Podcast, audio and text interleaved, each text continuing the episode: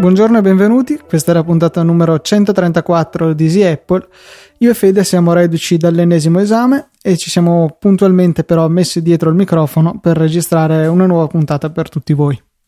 Quanta stanchità in questi giorni, Luca. No, beh, ovviamente mm, siamo, siamo stremati, eh, esami uno dietro l'altro. Questa è la penultima puntata prima della, della vacanza estiva. E per quelli che si interessano a noi, gli esami stanno andando un po' eh, con alti e bassi, però noi non, non, ci arrendiamo mai, quindi ce la mettiamo sempre tutta e proveremo a, a, strappare questo foglio di carta al Politecnico che ci potrà aprire grandi strade. E come sempre, eh, it's question time, bitch. Un po' come direbbe Jesse. Sì, insomma, vedo che il fatto che siamo destinati a un'audience italiana ti permette di parlare in modo scurrile in altre lingue senza farti troppi problemi. Eh, vabbè, in italiano sarebbe tipo è il momento delle domande, cagne. Sì, cagne. O, vabbè, cagne, mettiamola così. Allora, domande come, come sempre di voi ascoltatori a noi piace molto rispondervi. Allora, la prima è di Mario che dice, dopo averci voluto fare complimenti qua e là, um, Detto questo, volevo farvi una domanda.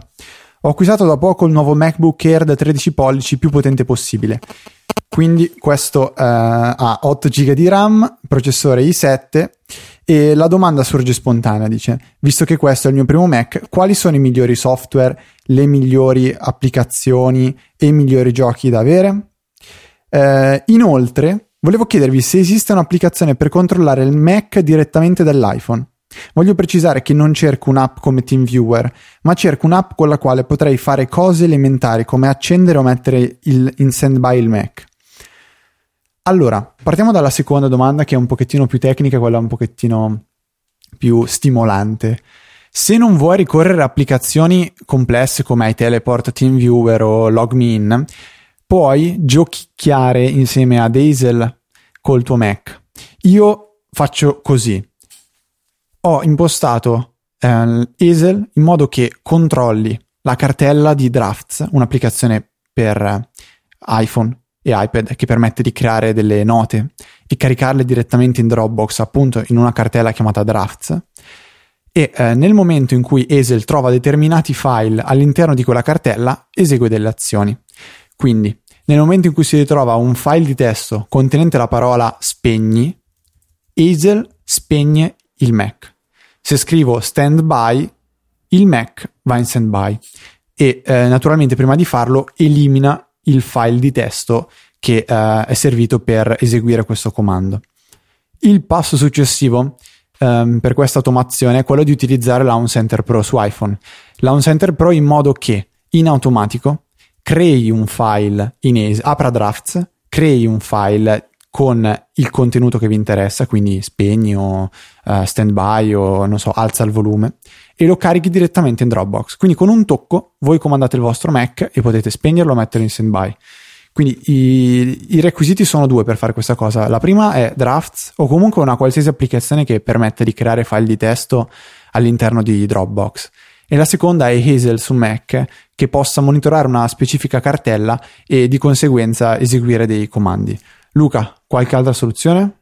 Allora, tanto per cominciare volevo precisare che questi comandi, che, cioè questa procedura che tu hai eh, evidenziato, funziona, è un'ottima idea, però chiaramente non può fare l'operazione inversa, non puoi accendere il Mac qualora questo sia spento in standby perché chiaramente in questa situazione non è connesso a internet e non è in esecuzione né Dropbox né tantomeno Hazel. Volevo anche segnalare che ehm, per tutti chi, i, i, nuovi ascoltatori o comunque chi non mi abbia ancora sentito più di tanto spargere le lodi di Hazel, per capire bene di che cosa si tratta, questa, cioè di che cosa fa questa applicazione, quali sono le sue funzioni, la puntata da ascoltare è la numero 71 che guarda un po', si chiama Luca par- vuole parlarvi di Hazel. Poi in generale per i consigli relativi a eh, quali sono le migliori applicazioni per Mac, abbiamo una puntata anche per questo, la numero 62, Mac 101, in cui elenchiamo quelli che per noi sono i software davvero fondamentali un po' in tutte le aree di utilizzo del Mac. Per finire, tornando di nuovo alla domanda precedente riguardo al controllo del Mac, volevo dire che per svegliare il Mac può essere, ma non sono certo perché non ho mai provato, ma in linea di massima sì, che sia possibile eh, allora, uno sospetto che sia possibile solamente in Ethernet, forse si può anche in WiFi, ma non ci metterei la, la firma. Allora, primo passo è andare in preferenze di sistema, risparmio energia e poi spuntare la voce attiva per l'accesso al network. In questo modo, in teoria, dovrebbe abilitarsi il Wake on LAN, cioè la possibilità di ricevere dei particolari pacchetti tramite rete che vadano a risvegliare il Mac o accenderlo addirittura se è spento, credo, però Vabbè, una serie di assunzioni che sto facendo al volo perché mi è venuta in mente questa soluzione. Ehm, in questo modo, appunto, invierete uno speciale pacchetto al vostro Mac per risvegliarlo. A questo scopo avrete bisogno dell'indirizzo MAC, che sembra eh, un, una cosa di Apple, ma in realtà no, sta per, eh, cioè è, per, è come l'indirizzo fisico della vostra scheda di rete, un ID univoco. Che Voi avete... lo chiamate MAC di solito, lo sento chiamare così dagli italiani. Vabbè, comunque MAC address e mm, potete trovarlo sempre in preferenze di sistema. Andate nel tab Network, selezionate la vostra connessione alla rete, ora eh, WiFi o Ethernet dipende dalla vostra situazione e io credo, barra spero che vada anche in WiFi. Selezionate poi avanzate in basso, selezionate hardware e eh, c'è appunto la prima voce visualizzata è l'indirizzo MAC. Questo ve lo appuntate da qualche parte. Dopodiché potete scaricare un'applicazione per iPhone che io uso tantissimo, che si chiama JaNet, che ha il supporto alla funzionalità Wake on LAN. A questo punto dovrete inserire il MAC address del vostro eh, Mac e inviare il pacchettino che va a svegliarlo.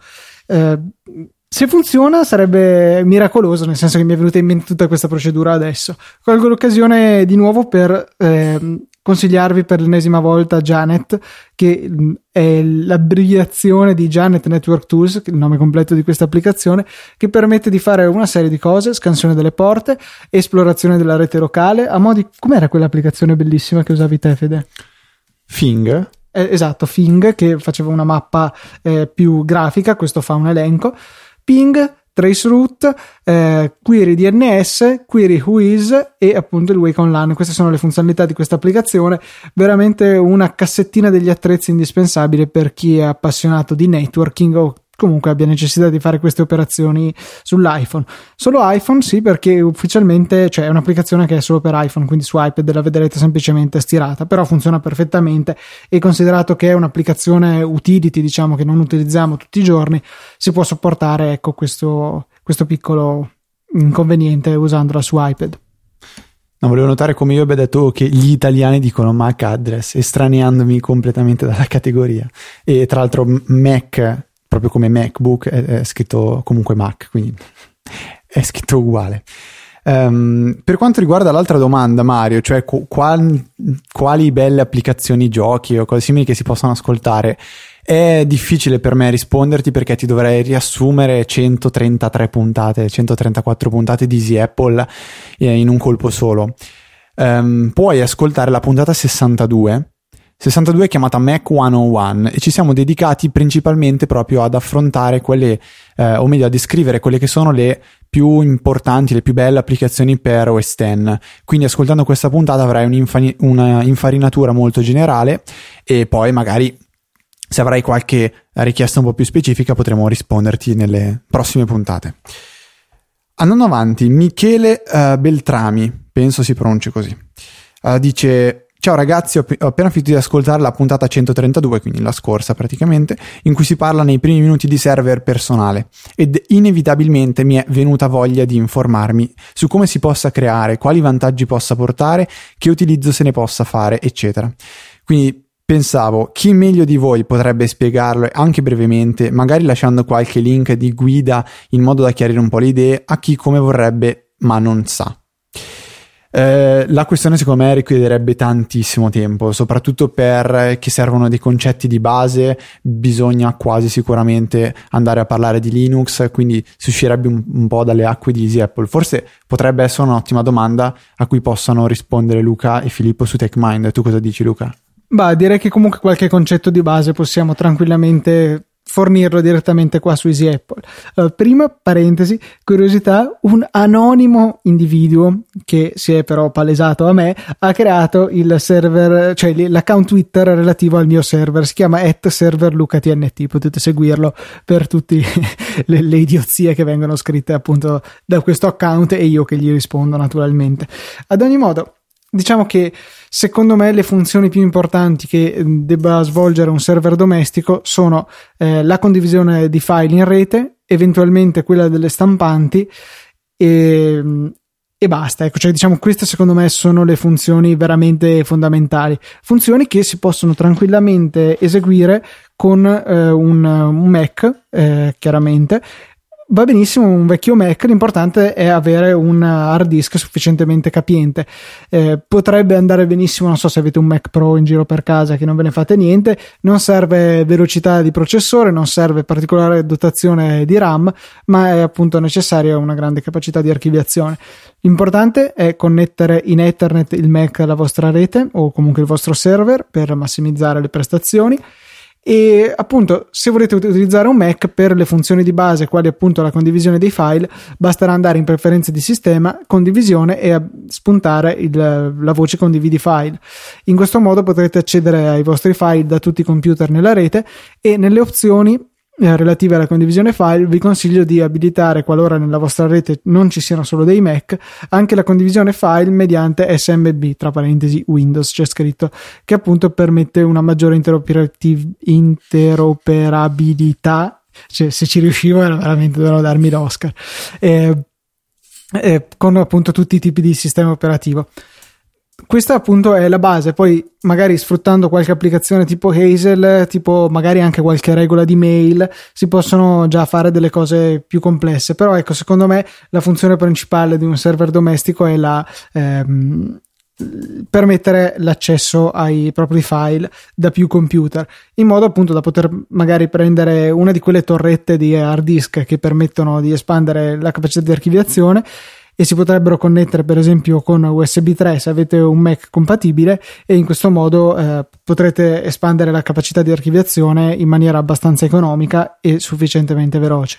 Poi esatto, magari potremo parlare per l'ennesima volta di tutte le funzioni che faccio svolgere al mio server domestico, che però non è un Mac, è un PC banalissimo con Linux assemblato dal sottoscritto e molti hard disk al suo interno. Mm, non credo che sia appunto il luogo Easy Apple per parlarne in dettaglio, sia perché si tratta di Linux, sia perché comunque cioè, spiegare nel dettaglio tutte le configurazioni che ho fatto credo che porterebbe via una giornata. Ma che bello, hai già l'argomento per la prossima puntata di TechMind insieme al Biga. Um, vabbè, tanto che abbiamo citato TechMind, io e Diego ci siamo quasi. A settembre, probabilmente, no, a settembre sicuramente partirà questo nuovo podcast. Adesso stiamo facendo le ultime prove, ultimi dettagli. Lo chiameremo il podcast dei boccoli d'oro. Allora, ehm, questa è una domanda che mi autofaccio perché vorrei mh, um, precisare una cosa, visto che settimana scorsa, se non sbaglio, era a cena con degli amici e parlando di iTunes è saltata fuori una questione interessante. Cioè, eh, questo mio amico che ha un Mac da circa un paio di mesi, ma come telefono ha eh, un Android, non so che modello attualmente perché ne cambia uno al mese, però so che è Android. Mi ha, mi, mi ha detto praticamente eh, che lui non, non, può utilizzare iTunes bene. Mm, bene vuol dire lasciando ad iTunes la possibilità di gestire la libreria, eh, quindi non in modo che vada a creare semplicemente dei collegamenti con le canzoni che sono nel vostro hard disk, ma eh, in modo che possa creare una libreria, quindi con i veri file al suo interno. Lui mi dice: Io non posso utilizzare iTunes perché ho bisogno anche di avere i file delle canzoni accessibili dal Finder in modo che possa trasferirli all'interno di Android, che eh, purtroppo, per fortuna, ehm, necessita ancora del trasferimento via, via file manager delle canzoni per poter essere ascoltate, a meno che non utilizziate Spotify, ma questo è un altro discorso.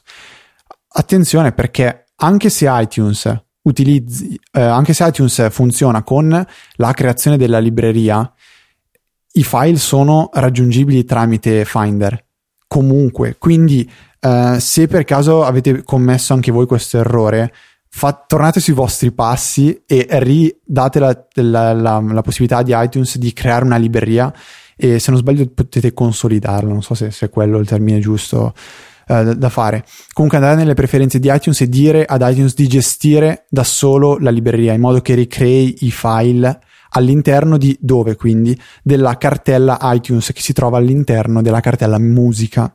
Quindi aprite il Finder, andate nel vostro utente, trovate la cartella musica, al suo interno c'è una cartella chiamata iTunes e lì dentro c'è la, tutta la libreria di iTunes divisa per programmi TV, canzoni, video, applicazioni, libri, suonerie e tutto. Tutto diviso in sottocartelle, divise per artisti, per album, quindi con una gerarchia che è, iTunes a gestire.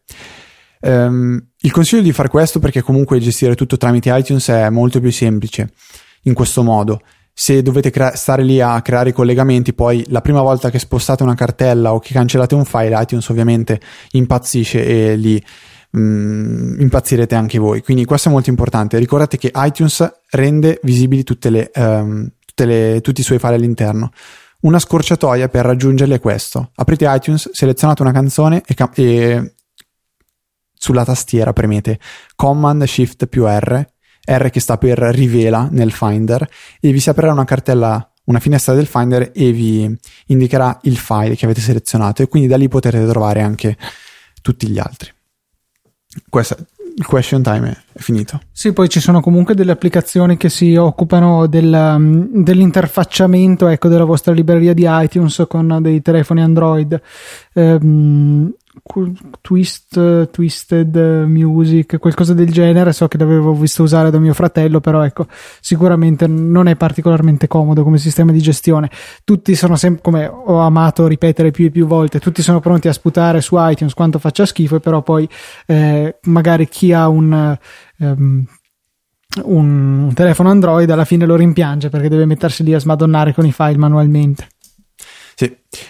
Um, Parlando di cose simpatiche, ho trovato su Twitter un sito chiamato New vs Old. New scritto Neue.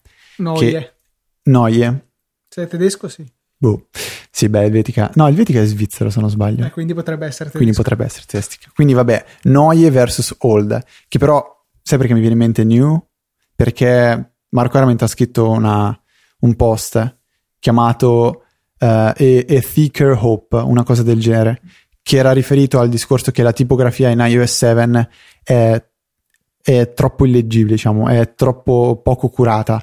Usa, c'era un uso massiccio di Helvetica eh, New o Noie Ultralight che è sì bellissimo ma difficilissimo da leggere. Questo sito ne è la prova. Sì, esatto, non si riesce a leggere la scritta. E tra l'altro, se non sbaglio, in quell'articolo di Marco Arment, se non avevi il Helvetica Noia installato sul tuo Mac o sul tuo computer, vedevi la scritta in Comic Sans. Allora, per capire di quello che stiamo parlando, metteremo nelle show notes l'articolo di Arment in cui eh, fa vedere che cosa vuol dire una, una l'utilizzo di, cosa comporta l'utilizzo di una tipografia eh, così, ehm, diciamo, estrema. Esatto, giusto, ha detto giusto Luca. E perché ho detto, finisco, finisco quello che stavo dicendo prima, perché ho detto new e non noie, perché gli era stato detto su Twitter che aveva perso l'occasione di chiamare il titolo e New Hope, New scritto come Neue. New Hope, il riferimento è palese, Luca lo sai? Sì, una nuova speranza, episodio 4 di Guerra Stellare. Perfetto, quindi i nerd si ritrovano. E allora per questo mi ha, mi ha ricordato il new, però ok. Allora, il sito si chiama quindi Neue vs Old, che sarà Noie versus Old vi permetterà di vedere una, com. com. Un, vi permetterà di vedere una comparativa delle icone di iOS 7 con quella di iOS 6 e precedenti e voi dovrete selezionare quella che vi piace di più. Quindi qui da, da, da, davanti a noi abbiamo Safari, scegliamo quella vecchia come quella più bella. Ci vengono proposte quelle nuove, mail nuova e mail vecchia e qua secondo me è combattuta. Poi ci viene proposta quella dei messaggi, indubbiamente più bella quella nuova. Quella del telefono, indubbiamente più bella quella nuova. Quella del meteo, è una bella lotta, qui dipende di stile, più bella quella nuova, dice Luca, e poi il calendario e così via. Quindi può essere utile per chi magari non ha ancora visto bene iOS 7, ehm, dare un'occhiata a questo sito che è assolutamente mh, mm, non contro l'NDA perché le icone sono state mostrate più e più volte anche sul sito di Apple e così può, può essere un pochettino carino, dura un minuto, ci perdete un minuto e e niente, alla fine avrete una sorta di punteggio, potrete vedere anche se non sbaglio altre persone che cosa, che cosa hanno votato. Se Luca adesso arriva alla fine, vi dico subito una volta che avete finito, adesso sto scegliendo a caso, no. ma sì Luca, il Game Center, vabbè lì è proprio una, è una, è una, è una sfida abbastanza tragica. Ehm, ecco, alla fine avete il, il, vostro, il vostro risultato finale, appunto, c'è un punteggio che non, non, viene fuori niente e potete vedere comunque cosa che può essere interessante come Helvetica Noie Ultralight sia veramente difficile da leggere per quanto sia bella.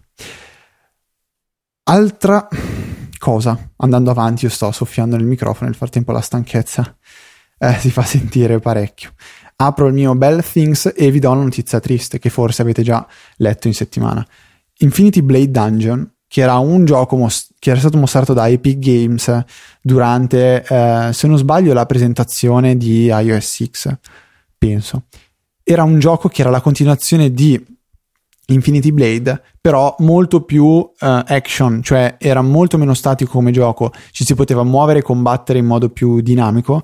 Bene, è stato abbandonato lo sviluppo. Questo gioco non vedrà mai la luce del sole, è una cosa tristissima, tutti possiamo piangere insieme.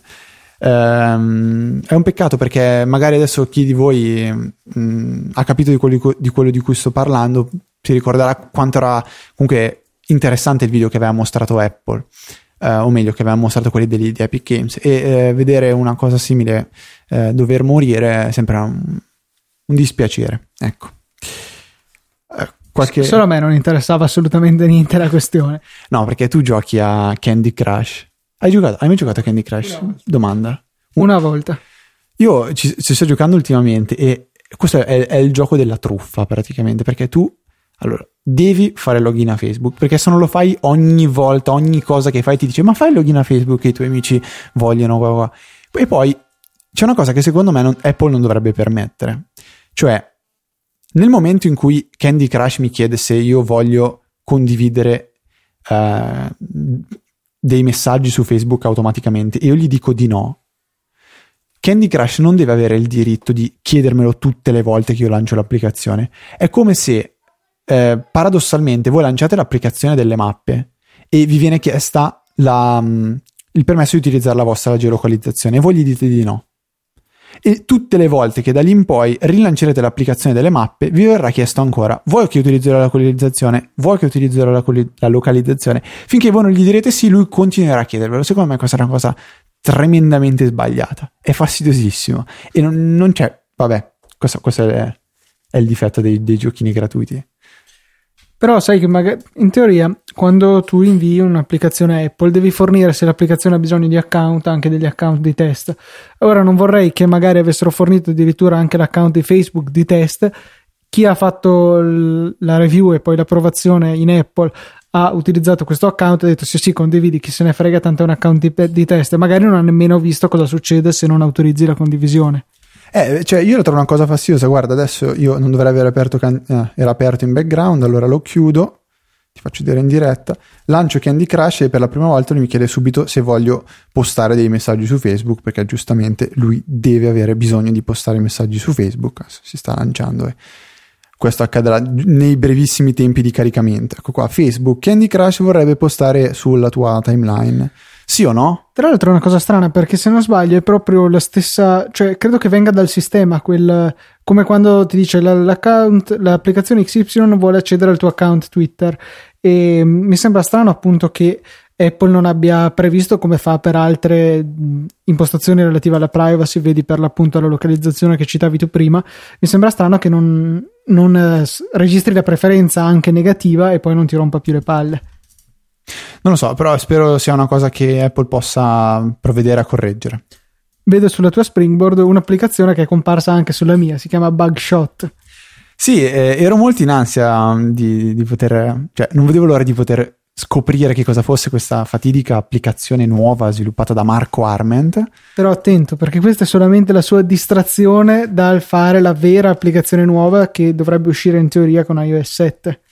Sì, esattamente. Allora, come sapete, eh, Marco Arment, noto per aver creato e poi venduto tutto ciò che eh, gli è passato tra le mani, ovvero Instapaper, poi vabbè, Tumblr, anche se in realtà non l'ha venduto lui, e The Magazine, ha deciso che, o meglio, ha annunciato che avrebbe sviluppato una nuova applicazione, che uscirà però insieme ad iOS 7. Nel frattempo ha rilasciato sull'App Store un'applicazioncina molto piccola che lui ha detto, eh, diciamo che ha usato, voluto creare solo per riscaldarsi un pochettino perché era tanto tempo che non programmava. Allora ha creato Bugshot, un'applicazione super semplice che permette di fare una cosa, mettere delle frecce all'interno di foto nel vostro rullino fotografico o di contornare di rosso eh, del, delle cose nella, nella, nelle foto della, della vostra, del vostro rullino. Attenzione, non foto, solo unicamente screenshot. Se tu non hai screenshot nel tuo rullino ti dice che non hai screenshot e non ti fa fare niente. E è una funzione per cui usavo Sketch in precedenza, ma trovo che Bugshot sia migliore, sicuramente più veloce e gli mancherebbe giusto la funzione per squadratare, fare i quadratini della privacy. Infatti Marco Arment ha fatto vedere il changelog della versione 1.1 che come novità avrà proprio questa di, di poter inserire le, la pixelatura eh, quella, quella diciamo che permette di offuscare i contenuti, tipo non so, le tette della fidanzata. Si può dire tette? Vabbè. Ehm, l'applicazione costa 79 centesimi ed è universale per uh, quindi iPad e iPhone e anche iPod Touch. Non va però su iPod Nano. E niente, come diciamo, ehm, l'applicazione è semplicissima, permette di fare questa cosa qua, semplice, che tutto sommato è una cosa che io mi trovo a fare abbastanza spesso e avere un'applicazione che lo possa fare bene eh, è interessante ed è utile. Il costo è di soli 79 centesimi, come ho già detto, quindi niente di particolare. Il motivo per cui costa così poco è anche perché eh, Arment ha detto chiaramente che non vuole darci grosse aspettative, cioè l'applicazione resta una cosa che non verrà seguita più di tanto, quindi penso che la versione 1.1 possa già essere quella definitiva e non, non venga più migliorata. Eh, vale la pena comprarla? Secondo me soprattutto quando introdurrà la storia della pixelatura, perché eh, a me capita spesso di voler eh, condividere qualcosa, ma ehm, allo stesso tempo di avere la necessità di dover nascondere delle informazioni su quello screenshot. Non so se volete condividere qualcosa di WhatsApp, dovete cancellare la conversazione, allora conviene farlo. Eh, tramite, tramite Bugshot, ad esempio. Una cosa curiosa è che la, ehm, l'icona stessa è stata creata direttamente da Marco Arment quando aveva tramite un bug creato proprio quella, quella, forma lì.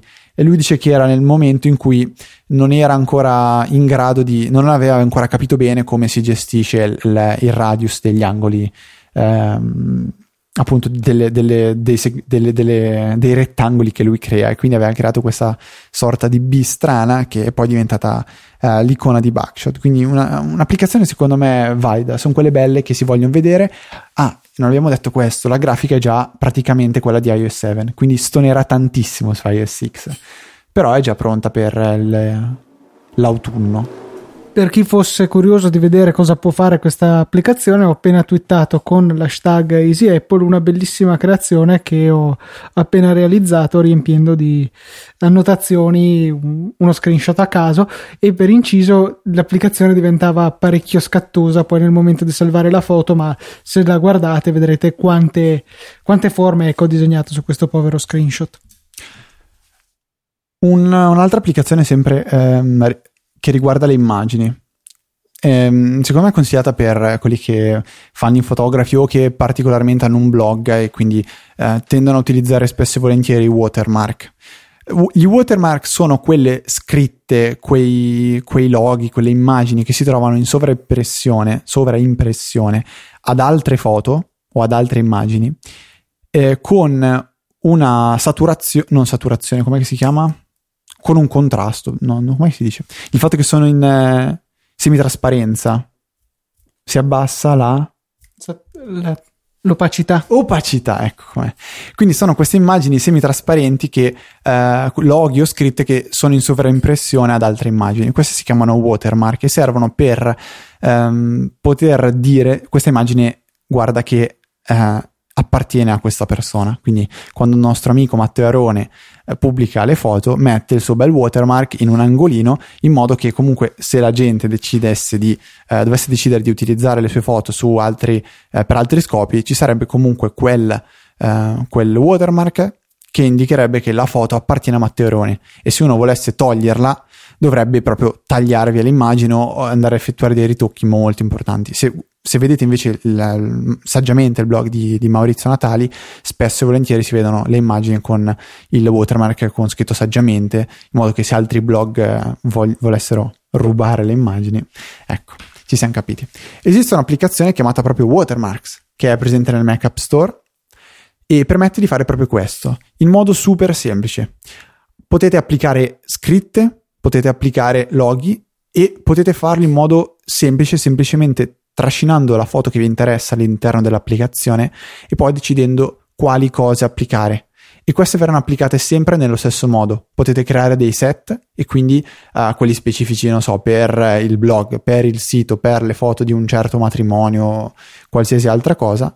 E l'applicazione è anche questa qua, una di quelle molto semplici che fanno una cosa fatta molto bene è disponibile nel Mac App Store, quindi acquistarla è semplice e eh, gli aggiornamenti li troverete facilmente. Probabilmente non dovrete mai più pagare per poter, um, per poter avere nuove funzionalità, a meno che lo sviluppatore non dovesse decidere di rilasciare una nuova versione, un po' come VMedio che come ben già detto, a quanto pare rilascerà una nuova versione di Instacast. Sì, sì, è il professionista. Cioè, fra un po' ce ne sarà una versione differenziata per gli iPhone bianchi e gli iPhone neri e sarà un problema perché cioè, se tu hai un iPhone nero e un iPad bianco non puoi perché adesso ultimamente tende a farle universali però sarà specifico per colore.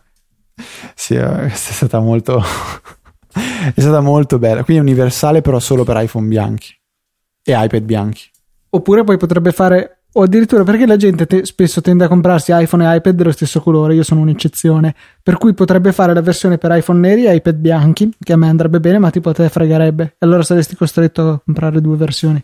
Ma scusa, secondo te supporterà gli iPod Touch e tutti i loro colori? Rosso, verde, ciano? Eh, ci saranno varie versioni separate. Mm. E la versione per iPod Touch non andrà sugli iPad, cioè o meglio andrà sugli iPad solo se è possibile tramite l'aggiunta di un solo colore al colore dell'iPod Touch ottenere il colore dell'iPad. Ok. Mi sembra chiaro, no? Come? Spero che metta una descrizione accurata nell'App Store perché avrei delle difficoltà. Con le formule necessarie per calcolare quale versione ti serve. Sì, a proposito di formule, c'è un'applicazione che non ho ancora provato ma che ho, che ho trovato su, sull'App Store. Forse l'aveva condivisa qualcuno su Twitter, anzi. Si chiama Calca. Bello come nome. Calca. Sembra un nome affollato come.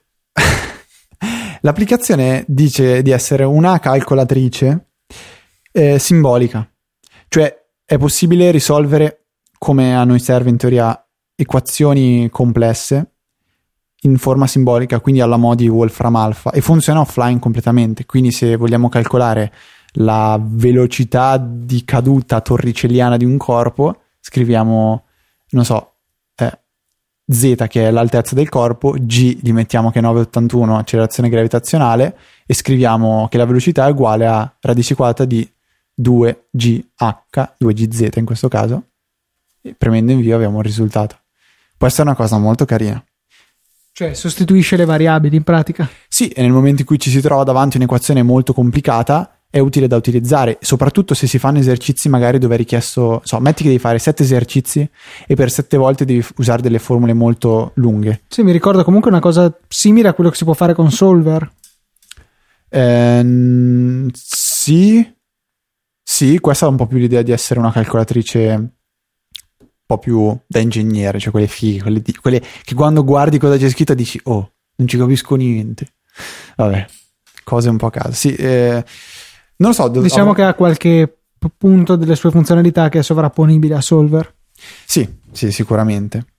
Uh, è la penultima puntata, però penso che le cose da dire sono, sono più o meno queste. La stanchezza è qui dietro l'angolo, mi sta toccando la spalla da un quarto d'ora, mi sta chiedendo quando va, vengo a dormire, quando vado a dormire con lei. Gli ho detto 5 minuti che arrivo. Tempo di salutare i nostri, i nostri ascoltatori. Eh, direi che questo è tutto, Luca. Tu hai qualcosa da, da aggiungere?